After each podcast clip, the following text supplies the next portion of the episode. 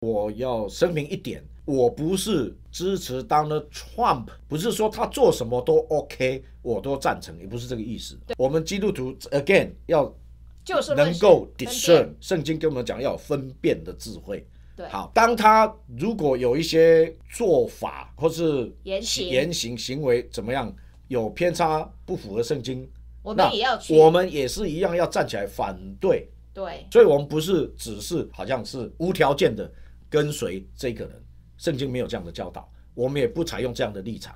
好、反过来来讲，如果民主党他们的立场、他们的政策能够修正来跟圣经里面的真理一致的，那我们也是起来支持他们支持